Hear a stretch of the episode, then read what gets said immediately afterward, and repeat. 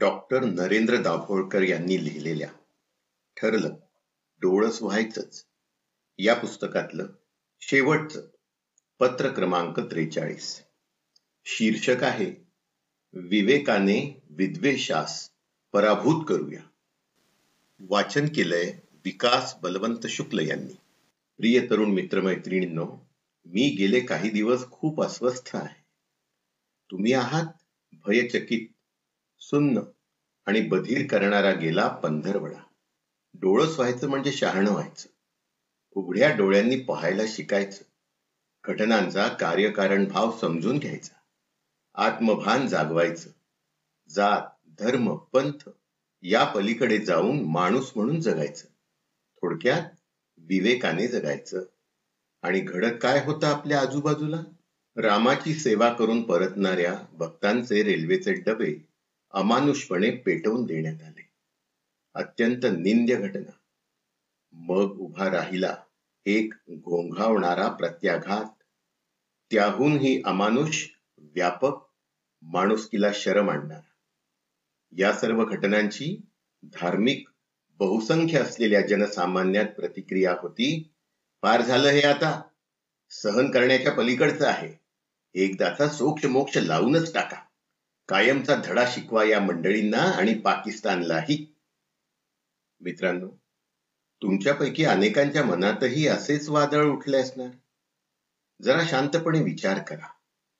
याचे अर्थ काय होतात? पाकिस्तान सोबत निर्णायक लढाई करण्याची भाषा आपल्या देशात अनेकांना मोहात पाडते. पाकिस्तान भारताबरोबर खोडसाळपणे कंसात हा शब्दही अपुरा ठरावा कंसपूर्ण. वागतं हे खरंच आहे. पण आजच्या जगात युद्ध करून एखादा देश जिंकून घेणं शक्य तरी आहे का? याचा सारासार विचार करूच नये. पाकिस्तान मागे त्याला प्रेमाने कुरवाळणारी अमेरिका ही जागतिक महासत्ता आहे याचा विसर पडावा कसा? दोन्ही देशांकडे अण्वस्त्र असल्याने अशी निर्णायक लढाई झालीच तर त्या दोन्ही देश एकाच वेळी पराभूत होतील. आणि दोन्ही देशांचं कायमस्वरूपी नुकसान होईल याची समज हवी का नको? मुस्लिमांना धडा शिकवायचा असा आग्रह या देशात सतत धरला जातो. म्हणजे काय करायचं? या देशातील बारा कोटी मुसलमान देशाबाहेर हाकलायचे? त्यांना नष्ट करायचं? त्यांची राष्ट्रनिष्ठा संशयास्पद मानून त्यांना दुय्यम दर्जाचं नागरिकत्व द्यायचं? रोगापेक्षा उपाय महाभयंकर. असं याचं रूप आहे. थोडी विचारशक्ती शाबूत असलेल्या कोणत्याही माणसाला या प्रतिपादनातील आंधळेपणा समजू शकेल. खर तर आपला शत्रू आज जाम खुश असेल. धर्मांध अतिरेकी या देशात पाठवत राहण्याची आता त्याला गरजच काय? देश बांधवत ज्या राष्ट्रात धर्मांधतेने परस्परांच्या विरोधात अतिरेकी बनतात त्यांच्यावर बाहेरून हल्ला हवाय कशासाठी? जशास तस या न्यायाने आपण कमावलं काहीच नाही पण गमावलं बरच. सहिष्णू लोकांचा शांतताप्रेमी देश या भारताच्या प्रतिमेला तडा गेला. जगभर पसरलेल्या भारतीयांना यामुळे कावरे बावरे पण आले. भारतात येणारं परकीय भांडवल शंकित झालं. खूप खोल जाणारी आणि दीर्घकाळ भरून न येणारी एक जखम झाली. अवघ्या आठ दिवसात अडीच हजार कोटींचं नुकसान झालं. विनोबाजींचं एक वाक्य आहे. चांगल्या गोष्टींचे व्यत्यास म्हणजे उलट रूप.